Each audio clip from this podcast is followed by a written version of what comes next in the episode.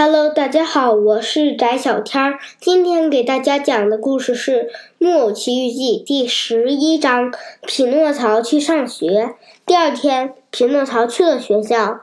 一个木偶在教室里引起多大的震动呀！调皮的孩子总是来捉弄他。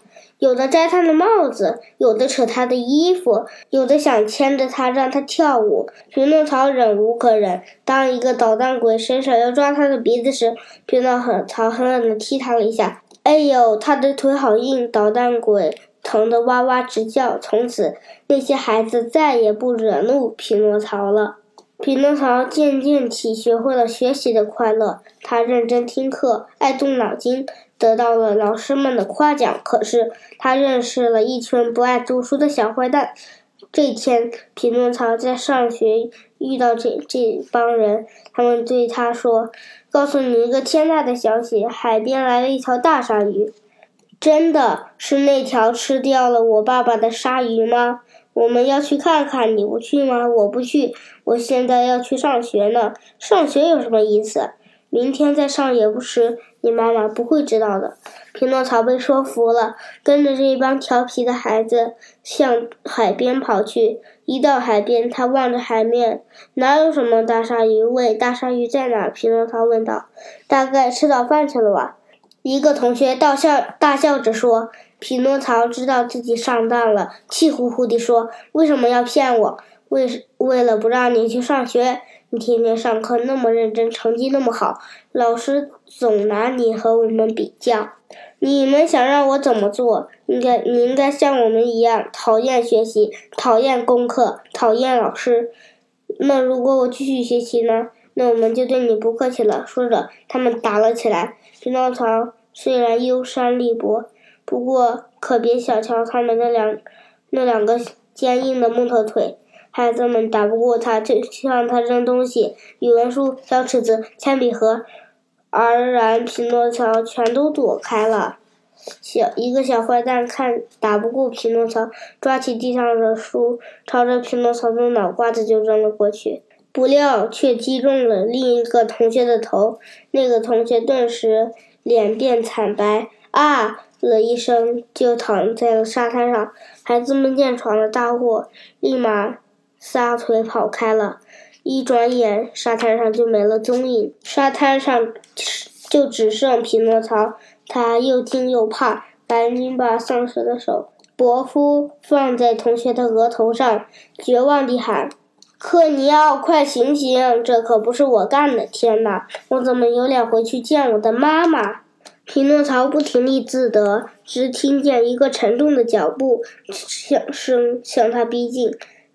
他转身一看，是两个警察。你干嘛趴在地上？我在救他。一个警察蹲下来，仔细观察。这孩子的额头受伤了，是谁打的？不，不是我。匹诺曹结结巴巴地说道。那那本书是谁的？我的。这就够了。马上起来，跟我们走。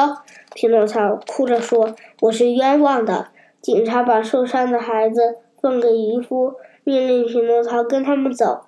可怜的匹诺曹想起在傻瓜城的经历，吓得两腿直哆嗦。他们走了一阵，突然一阵狂风把匹诺曹的帽子吹跑了。你让我把帽子捡回来吧，匹诺曹对两个警察说。于是，匹诺曹走过去捡帽子，趁机向海边跑去。两个警察立即放出一条凶残的大狗去追他。匹诺曹拼命地跑呀跑，可大狗跑得比他还快。眼看就要被追上，匹诺曹慌得不得了。幸亏大海就在眼前了，他扑通一声跳进了水里。那条大狗没刹住车，也跟进落进了水里。倒霉的大狗不会游泳，它疯狂地往下沉，汪汪地叫着：“快快救我！我要淹死了！”匹诺曹心软了，把大狗救上了岸。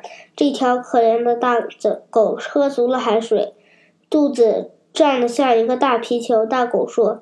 感谢您救了我，以后我会报恩的。匹诺曹跟大狗告别后，再次跳进水里。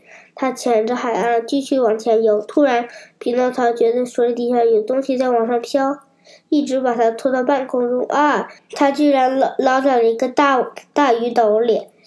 夹在大一堆一大堆鱼中间。这时，从山洞里走出来一个丑陋的渔夫，他的头发乱得像一堆的草绿草，他的皮肤、眼睛和胡子都是绿色的，胡子长长的，一直垂到了地上，就像一条绿色的大蜥蜴。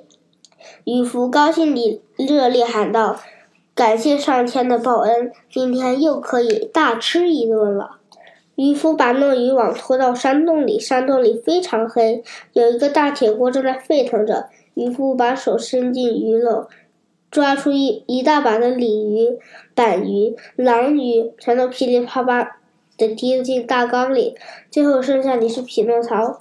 渔夫瞪圆了绿色的大眼睛，惊叫起来：“这是什么鱼？我从来没有见过这种鱼！”我是木偶，匹诺曹颤抖着回答。木偶渔夫说。木偶是一种新品种啊！我已经迫不及待地想尝尝你的味道了。渔夫把匹诺曹捆得严严实实，丢进了大缸里掖着。渔夫拿出一盆面粉，把抓来的鱼都铺上一遍，然后放到油锅里去炸。匹诺曹吓得浑身发抖，竟然发不出声音，也喘不出气过来，被渔夫面粉万万地捆了个遍。现在的他就像活着个石雕像，眼看着就要被扔进炸油锅里，他绝望地闭上眼睛，念叨着：“亲爱的爸爸，仙女妈妈，永别了！”各位家长朋友们、小朋友们，咱们今天的故事就讲到这里，拜拜。你知道我们今天为什么讲这么快吗？因为我马上就要上学去了，拜拜。